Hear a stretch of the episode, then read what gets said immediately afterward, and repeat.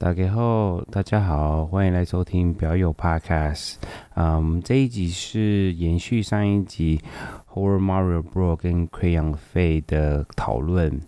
那这一集是 Part Two of Part One，在第二十七集的，所以我们今天这一集就是二十八集这样子。如果说你觉得这一集听不懂的话，你就要先去听二十七集，然后再来听这一集二十八集，这样子，你这样就会比较清楚我们在讲什么。那这一集的部分呢，是有关于呃呃收藏家跟呃高阶制表师的互相的 conversation 啊。对话啊，互相问问题等等，那还有最后就是有他们的 Instagram 的呃的的推荐这样子，我觉得这一集的推荐的人都蛮厉害的，也蛮强的。那如果说不知道他们在讲谁的话，在网站上 show no 都一定有啊。如果说对，那那就是说我们在下一个赛面就是讨论溃疡。我们想要问啊，Crayon 这部部分这个品牌的部分的问题是说，啊，我们非常呃觉得就是要开开创一个品牌真的非常难，非常辛苦，而且在这么呃高阶制表的呃的这个环节这个部分，那所以这一定非常非常的难啊，不是只是平价的而已，而是一个是非常 high end 的表这样子。那所以这个问题问费说，你们在你们在在创立这个品牌中，最对于你们最有嗯挑战的部分是哪一个部分呢？呃，对，可以请啊费分享一下。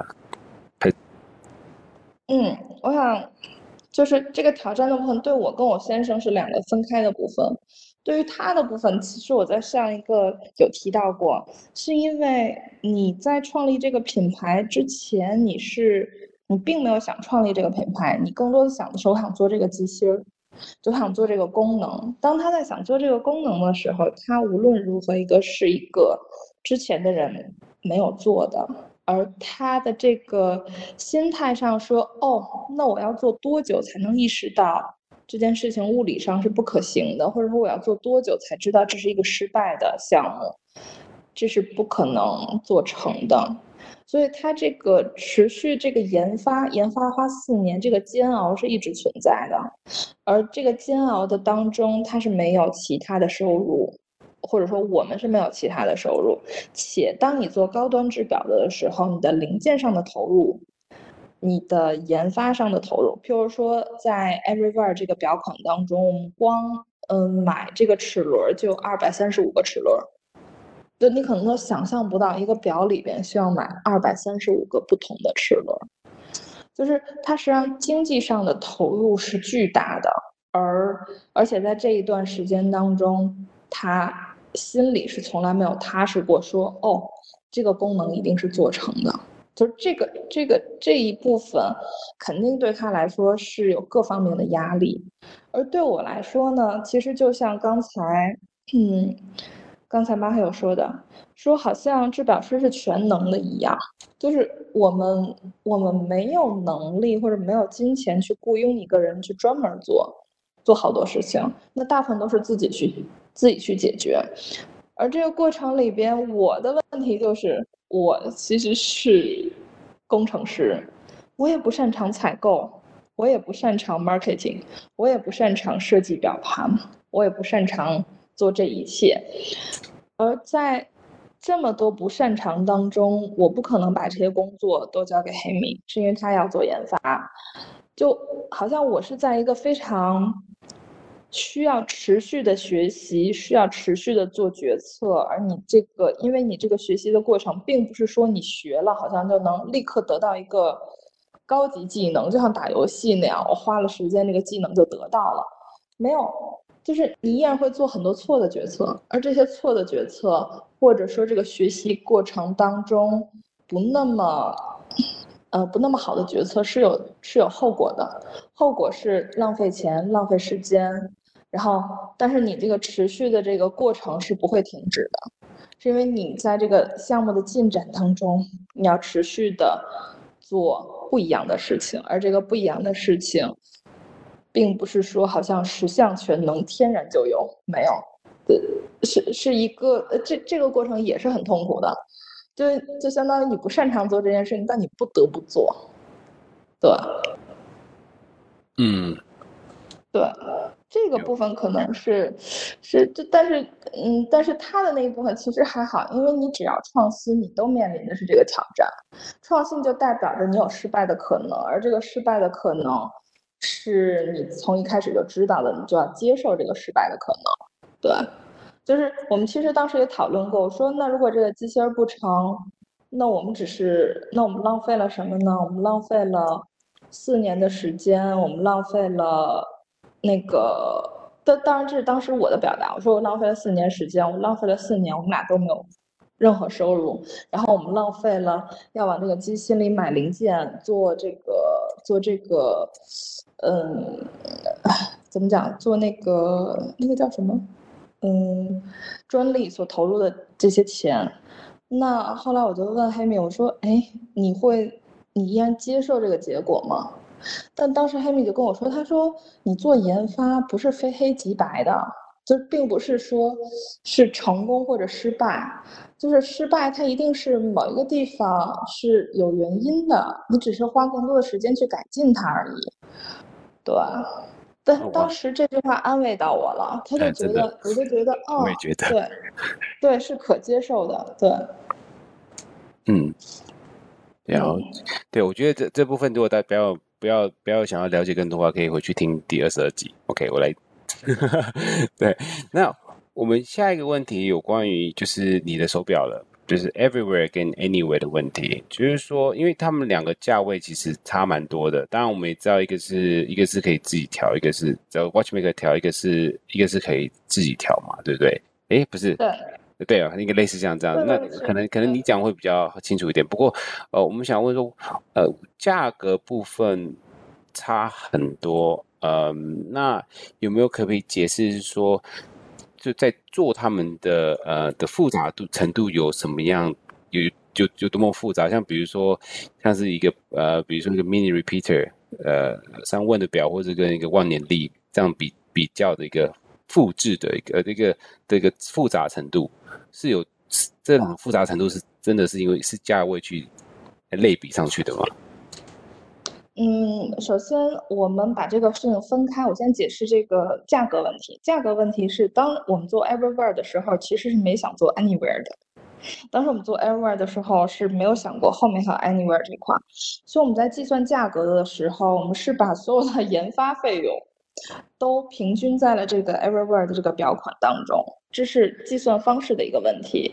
可是等到做 Anywhere 的时候，Anywhere 的研发很大的一部分是 base 在了就是巨人的肩膀上，Everywhere 的这个这个机芯。嗯、呃，譬如说，尽管我们从就是完全是一个重新的设计，它的它的它的这个 movement 的表径更小，但是里边依然有。可能一些齿轮是一个 common 的部分，是一个共同的部分。但是当我在没有想做 anywhere 的时候，这一部分的费用其实是都被那个 everywhere 计算到里面了。对，这是第一点，是这个价格问题。我们再说它的这个复杂程度问题。就是说今年，我举个例子，今年我们是不做任何 everywhere 的，原因是黑米要努力的研发新款。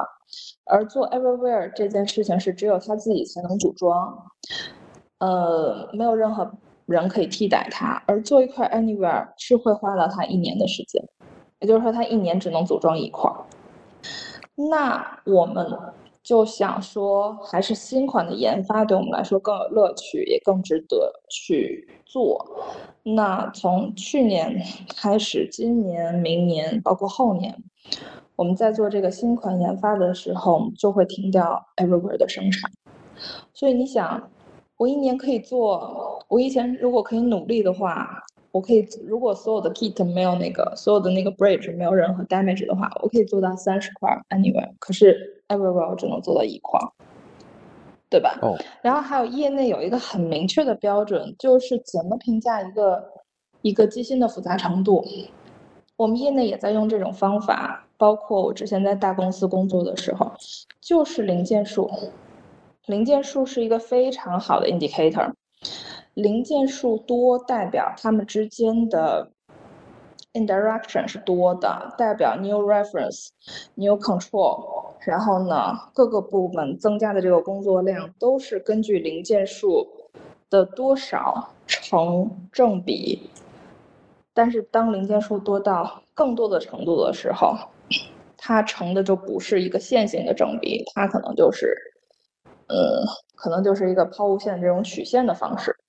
对，那我们举一个例子，就是 Anywhere 我们家比较简单的这一款，它的零件数依然是在四百三十多个零件，然后它是有五十五个 Ruby，五十五个 Ruby 就说明哦，就是这个至少有五十五个轴，对。那我们举一个三问的例子，三问。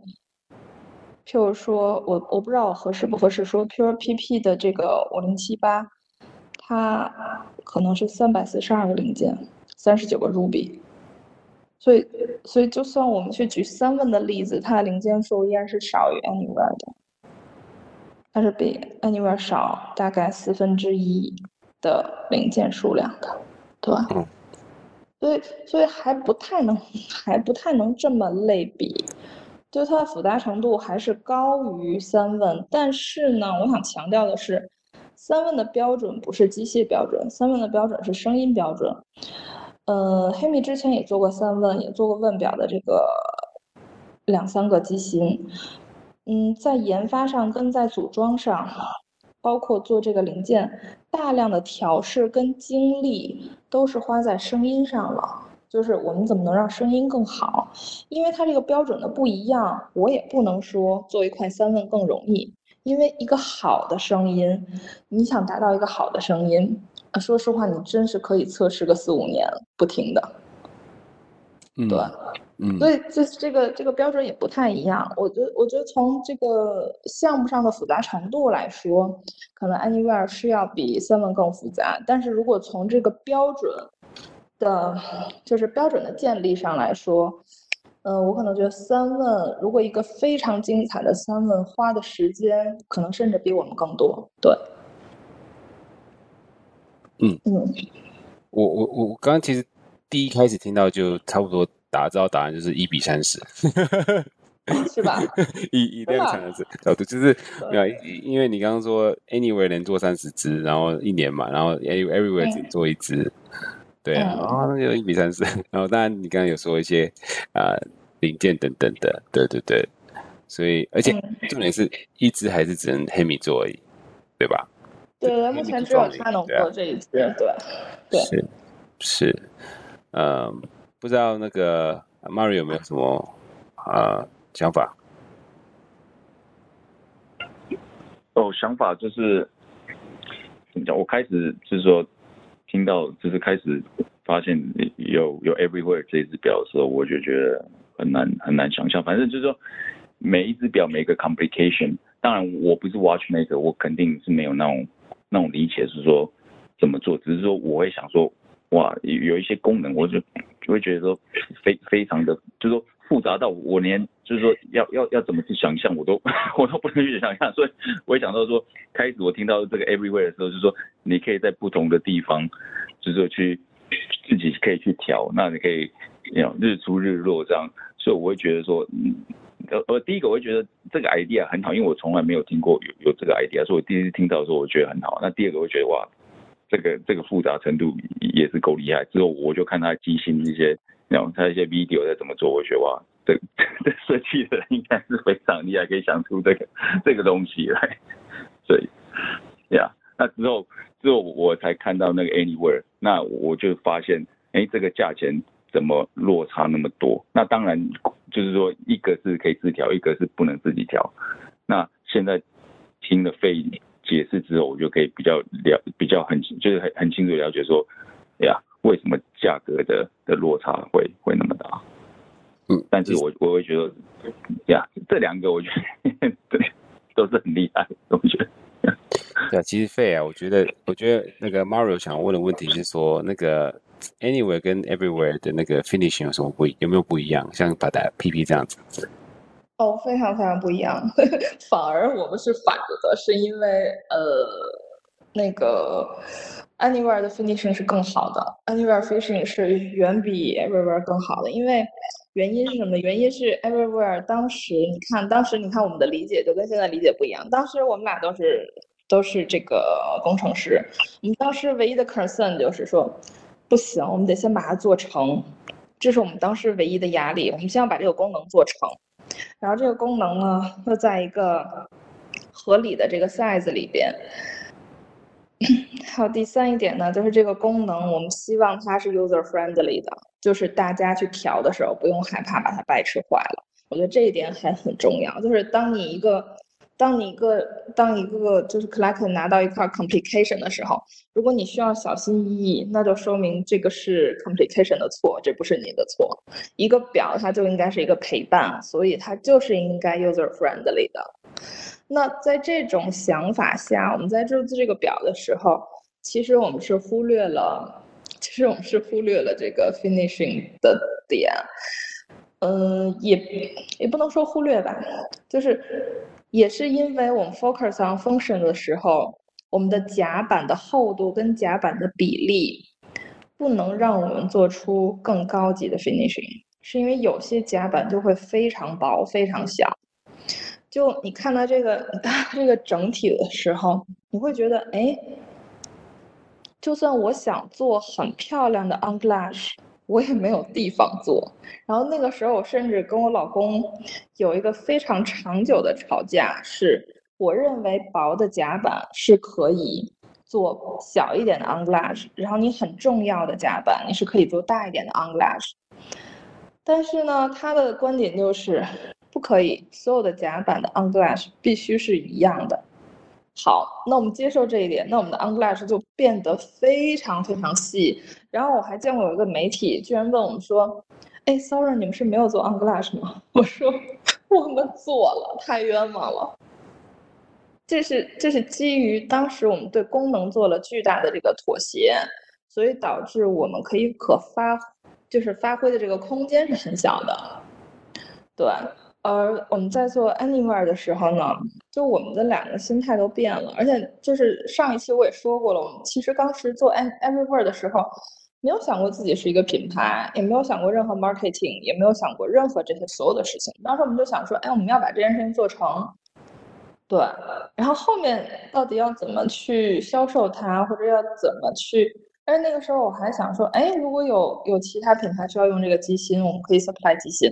那当时的想法其实并不是以一个，嗯，品牌为导向的，而当我们做 Anywhere 的时候，我们是以品牌为导向的，就是我们想要更多的自我表达，就是我们想去表达我们心目当中一个好的 complication，对，一个可以。每天佩戴，然后呢，让人觉得踏实的 complication，所以肯定是想法跟心态上都有变化，导致了 Anywhere 的 finishing 是要比那个 Everywhere 的 finishing 好很多的。对，基于我们要做好的 finishing，所以甲板的平衡、甲板的这个设计，都是围绕着怎么样能表达更好的 finishing 去做的。嗯。然后那个时候还有一个很好玩的故事是，就是我们当时想做 Anywhere 的第一版本的时候，我们是想做自动款的。然后呢，我们就去给那个 Philip 巨富和看了一眼，然后杜甫就说：“做什么自动款？谁要自动款？好的腕表当然应该是手动上弦的呀。”所以呢，他们就说：“好，那我改。”他又花了大概六个月的时间，又把他之前设计的自动款的表全都删掉，然后又重新设计出了手动款的版本。对，但我现在很感激这个杜甫先生给的这个非常珍贵的建议，把我们从那个歧途给拉了回来。嗯，果果果然是一个呃工程师的跟工程师跟的一个想法，对，嗯。对对对，嗯，好，嗯，那我们那说到我们 everywhere 跟 anywhere，那我想必昆阳应该有一个下一支某某某支吧？那可以再趁这个机会呃跟表友分享一下你们下下一次的一些计划吗？或者是不方便也是没关系啦。不过我们就是想，我们还是要问这个问题嘛，对，替表友问一下。哦，就是我们其实依然遵循我们之前的那个 idea，就是首先它应该是一个没有被实现的功能，然后呢，这个功能应该是容易去使用的，user friendly 的。然后呢，也是一个符合现实的功能。我觉得这这三个标准是我们一直希望，就是是我们的 DNA 吧，或者说一直是我们赞赏的 movement 的这个标准。对。哦，好兴奋哦！嗯，努力努力，加油加油加油！那我又找到当时的那个心情了，就是我会问黑米，我说：“哎，如果你实现不了这个功能，要怎么办？”就是女生嘛，就都会，就是都会有那种，对对未来不确定的那种小关心。是，那我想，那那那我们这这这也是要替表我问，就是说那有 timeline 吗？还是你们就是等做好了才才会让大家知道？努力努力，但如果 Portal 是 functional 的话，我会让大家就有更明确的标准，对，就有更明确的这个时间的时候，我一定会提早让大家知道。对，是的，是的，嗯。那下面的另外一个问题就有关于就是呃，Crayon 这个品牌，因为大家知道独立制表可能很多都是呃，就是呃，就是呃，就是可能 founder 自己 founder 自己 founder 自己资助投投资的一个公司嘛。那也想问一下说，不知道方不方便啊？就是有关于就是你们你们呃你们 Crayon 本身的 ownership 的的，的是是怎么样一个 structure？哦，这个网上都能查到，就是它是百分之百属于我跟我先生的这个公司，对。OK，那你们的嗯，我们未来是吧？对，未来。嗯，没有未来，我认为在就是就是就像我刚才在讨论这个 PP 跟这个跟这个怎么讲朗格的这个区别的时候。我想表达的是，无论如何，当你能做一个决定，就是，就是，既然我刚才那么表达，其实没有 watchmaker 是希望在那个位置的，因为在那个位置，那为什么？那你干嘛出来吗？那之前在大集团继续工作，不就已经是在那个位置了吗？对吗？嗯、对，是的，有道理。对。对，你独立出来，不就是为了可以做更多的、更明确的自我表达吗？对，对然后建立自己的 legacy。嗯，对，嗯。好，那那我们下一个 segment 的话，就是呃，这表示 Watchmaker Crayon 这边问 Horror Mario Bro 的问题了。呃，这部分，嗯、呃，费你要。问吗？还是我帮你问？可以啊，可以啊。我想先问那个，我想先问一个很可能可能很难回答的问题，就是我想问马还有，你会接受超公价买表吗？还是你认为你是更接受去等待，然后呢，不去立刻拿到现货？对，这个其实是个对 我本身是比较。不喜欢就是用超超定价去买一只表，但是我也会有 exception，就看我多想要那一只表，还有就是说它到底还有没有在做。那假如说有一只表，那它其实像假如假设一个 Roger Smith，哎，那假如说我需要现在需要，假如说等六年的话，那我只要知道我六年之后我还是拿得到的话，那我我基本上我会去等。因为我知道我会拿得到，那除非他说 OK，有人说 OK，你你假如假如说你多付一点，你就可以马上，那那就是说我会去衡量，就是说第一个就是说它的价格范围在哪，还有它多难拿得到，我会去做一个衡量。哎，像 Philippe Dufour，我我最喜欢的表就是 Philippe Dufour Simplicity，对。那个价钱现在已经炒到那么高，那我基本上是放弃是不可能的，虽然我很想让，那我觉得不可能用用那种钱去买，所以这是一个比较两个极量一个方面，所以我会去自己去衡量。就是那我我我我基本的话，我是比较不喜欢用超低价去去买一只表。哦、我觉得可以等，我一定是等。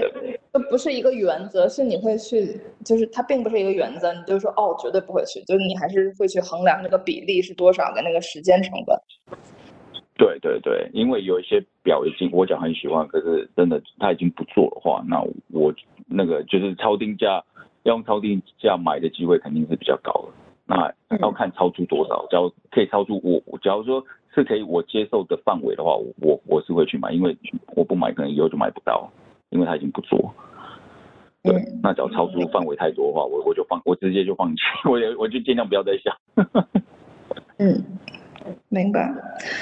嗯，还有一个问题就是，我很想知道你是怎么开始喜欢腕表的？这肯定有一个契机，这个契机是什么？就是是一个什么样的故事让你觉得哇，这个世界的东西好精彩？其实我我很小的时候我就很，我也不知道为什么，我就很喜喜欢手表，因为我我看到就是橱窗里面，就是逛街的时候橱窗里面，我记得我小时候可能幼稚园、小学一年级的时候。看到一些橱窗里面表，我就觉得哇，就就从那时候就开始对对表的着迷。那那可能我会觉得说，就是，有之后我也去想说，应该就是我我我喜欢比较那种精密的东西。那我会觉得说，you know，嗯啊，这是一个，就是说一一个，我会觉得说表是一个人类一个很伟大的发发发 发明，它会可以把一个很一个时间很抽象的东西，可以去用。机械的方式去去表达，那之后真的让我开始真的是开始收藏表的时候，我我觉得那时候可能是应该是从呃年纪比较大的时候，我开始嗯啊、嗯、拿到我我第一只那个真的是那种我也觉得比较好的机械表，就是我那个 Zenith 的那个 El Primero 那个计时码表。哦、嗯，那那时候那块那块很精彩，那块超级精彩。嗯，对，因为我那时候会觉得说，哇，连连 mechanical watch 可以可以那种计时到零点一秒，我就觉得这是很难想象的事情，我觉得很厉害的事情。所以我那时候就从那一只表开始之后，我就开始对对机械表更更着迷。对，嗯，明白。之后就。出不来了，就 越叠越深，出不来，就发现精彩的东西太多了。对对对对对。对，还有一个问题，就我想知道你下一块很想拍摄的表跟很想买的表，我相信有可能是一块，但也有可能是不同的。嗯，对，我。很想要入手的表，下一块其实其实是那个已经想的蛮久了一点啊，就是那个，因为我现在我的收藏的表里面，我我没有那个陀飞轮，那我其实很想要有一只陀飞轮的表。那我最想要陀一的陀飞轮的表是那个 Holdeman 的 H One，但是我觉得是一只。非非常棒，非常棒的一只表。假如说我只可以拥有一只陀飞轮，我就是要那一只的表。哦，那是必然的。嗯，这这我非常同意，这是必然的。对，就是说不光不光它的设计，还有它的声音，我觉得是做非常棒。那也是它有它它它全手工的部分，就是对，基本上那就是说它它基本上它它是基本上没有用什么 CNC 去。去做的一只表，我觉得是是是是非常，我觉得呀，我非常喜欢，非常喜欢的一只表。那最想要拍摄的表的话，其实不只是一只表，有很多表，很多表我都会很想，就是我只要没碰过的表，我都会想要去看一下它它的它的打磨。对，所以我没有一个特定说，我最想要拍摄，就是只要我我我没有拍摄过的表，其实我都很想去去去去拍看看的。嗯，懂。所以说，我也会，我也，我也想说，假如有有一些表厂愿意借我表，可以让我去去去去欣赏，可以让我去拍照，我也是很愿意，因为呀，因为通常这种呀，都都需要，假如说呀，有一些人愿意愿意借一些表让我拍的话，我我也是非常高兴，愿意 愿意去做。哦，来瑞士，来瑞士，来瑞士这样的机会超级多。OK OK。对对对，嗯，对。然后还有一个问题就是，其实我觉得你照相的那个角度是非常非常独特的，然后它真的能把很多的 finishing 跟我们正常抬起手腕看不到的地方拍出来。呃，这这一部分我知道对你来说可能好像还挺简单的，但是从我们的角度来说，我们很好奇你到底是用什么样的方式去布光的。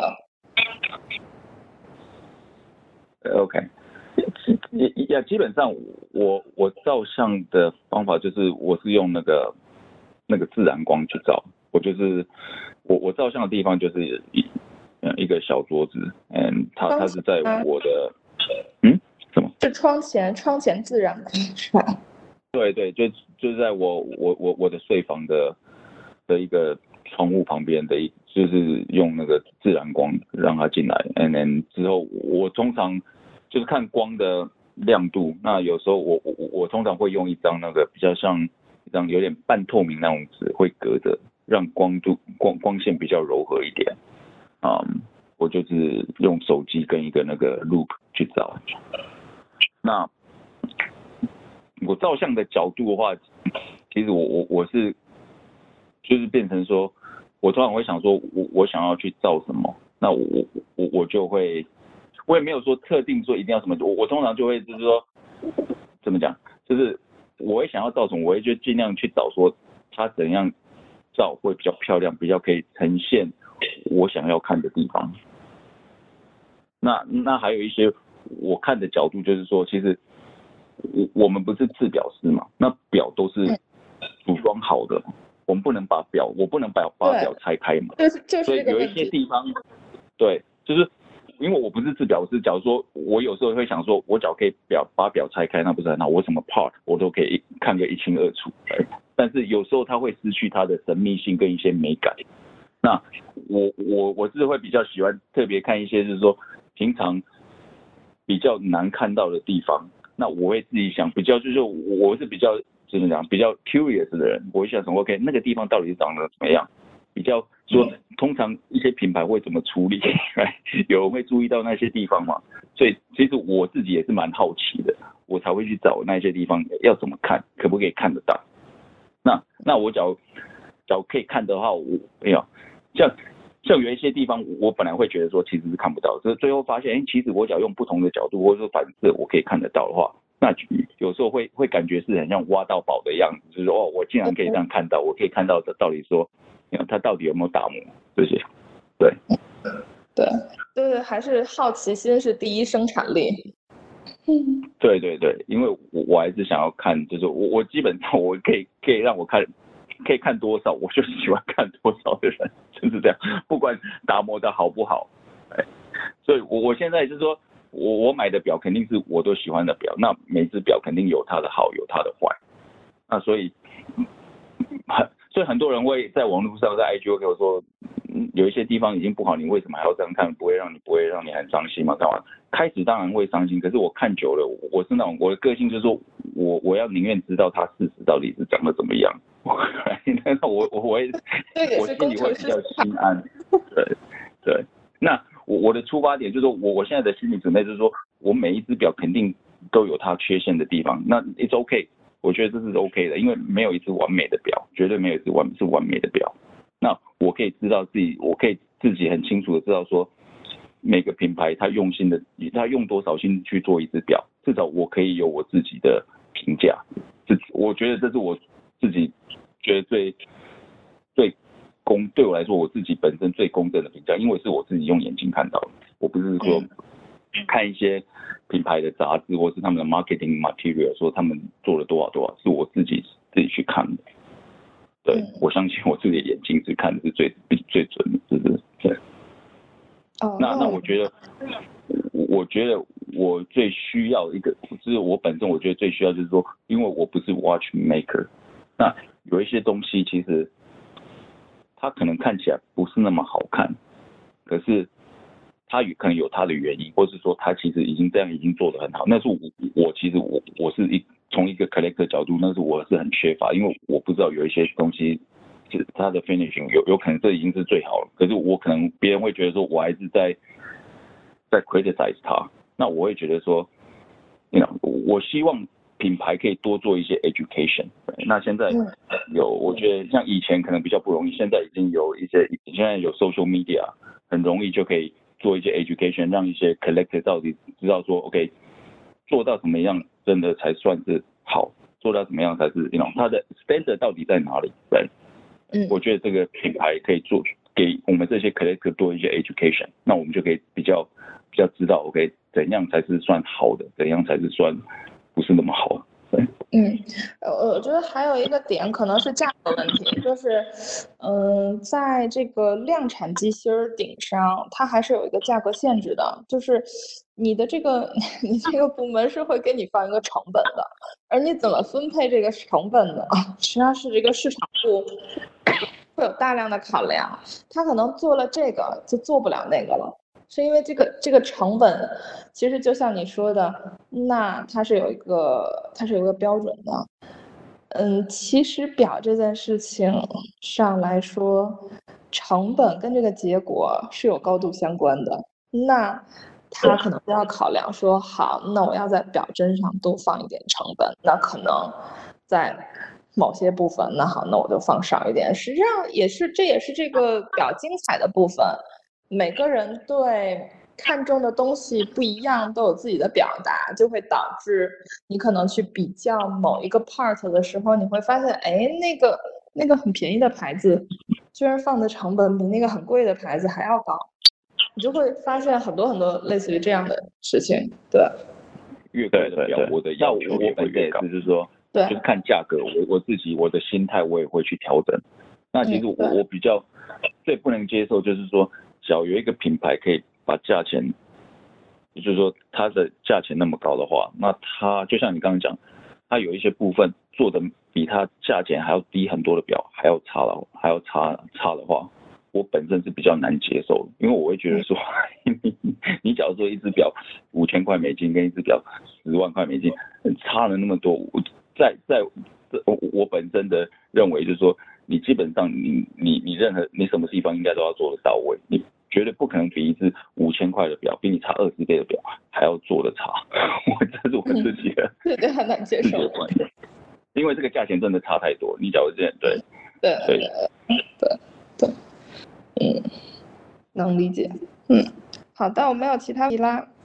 嗯，刚好，我觉得刚好有有有费跟。呃，有有 watchmaker watch collector 这边角度来，我还有个问题想问，就是说，呃，那如果说以一个 watchmaker 角度来看的话，嗯，当当我觉得 Mario 被 criticize 被被被批评的时候，嗯，你一个 watchmaker 一个角度是怎么样去，他们你会你会怎么样去 relay，去怎么样想他们的想法是什么？就是说，呃，有些 watchmaker 会觉得说，哦，为什么你要你？为什么你？为什么 Mario 你这样把照片显示出来，然后，呃，呃，呃，呃，呃，然后把这些缺点写出来？可是你你从来也不是我一个 watchmaker，那你凭什么这么显示出来的时候，以一个 watchmaker 角度，不知道，我只是觉得把这个问题提出来，觉得说，哎，那你觉得费，你会觉得他们的想法是什么呢？我觉得取决于这个，就是我的态度可能跟别人态度不一样，但是因为我所在的这个位置，是我非常有信心，我们做的东西是真诚的，所以就算他指出 anywhere 哪个地方做的不好，比如说哪个地方有灰尘，it happens，但是当他指出的时候，我可能会以一种比较理性的方式去解决这个问题，就是那好，那我那我第一件事情肯定是找黑米。然后呢，找这个 watchmaker 去跟他说这件事情发生了，我们要把它解决掉。那我可能会第一时间去联系马友说，好，那我意识到这个问题了，那我们怎么就是把这个，因为错误就是错误嘛，错误就是错误，甚至说我不，甚至有时候不可以用错误，它是一个事故，那事故是会有发生的概率的，那就把它解决好了就可以了。我们并不会认为 collector 会因为某一个品牌发生一个事故，就会觉得这个品牌好像有天大的问题。我觉得 collector 收了那么多表，他们的理性跟他们的成熟，我们是应该对他们有信心的。就是我们，而 Watchmaker Independent，实际上我们应该是站在 Collector 这一侧的，因为为什么呢？就是衣食父母啊，就是因为他们的这个努力跟他们的这个赞赏，才让我们可以有更多的可能性去表达自己。嗯，当然，就是量产的表，就是如果是量产的品牌的话，他的心态可能跟我也不太一样，因为实质上他可能能决定的事情是没有那么多的，对。然后它的 chain of command 可能也更多啊，所以对，就是因为你看，就是你在批评我们的的时候，这件事情很明确，你批评的就是我们了呀，因为。你的产品代表的就是你的自我表达，这里边你做的每一个零件，你你做的每一个 decision，每一个图纸，哪张不是你自己画出来的呢？那出现问题，那百分之百就是你们呢，对吗？那你就你就认就改就可以了嘛，对吧？那还能要求人 就是人无完人嘛，就也不可能要求这一点，而且我相信 collector 也是知道的。对，我觉得就是理性处理就好。但是如果是其他的，嗯，像集团的品牌，他们可能的 reaction 会稍微有一点点不一样，是因为当你指责他们的品牌的时候，首先他你指责并不是一个人，你指责的是大家开会的一个结果。对，就是。他们的那种品牌的结果是市场部门、质检部门，然后呢生产部门，然后呢各个部门、采购部门都会参与自己的 opinion。那这个结果实际上是没有一个人会去说好，这是我的责任。不可能有人会说哦，这是我的责任，不会的呀。但是一个 watchmaker and independent，当你说出现这个问题了，那百分之百都是你的责任了。这还有什么可说的，对吧？说得好。嗯，我非常同意你的说法。嗯，对。而且，Watchmaker 其实是很感恩 Collector 的，因为没有他们的好奇心，没有他们的求知欲，那很多很花时间的 finishing 的这些部分。如果没有人 care 的话，那我们做这些努力在做什么？对吧？就是因为他们 care，所以我们做这些努力是可以被感知到跟被认可的。同意。对。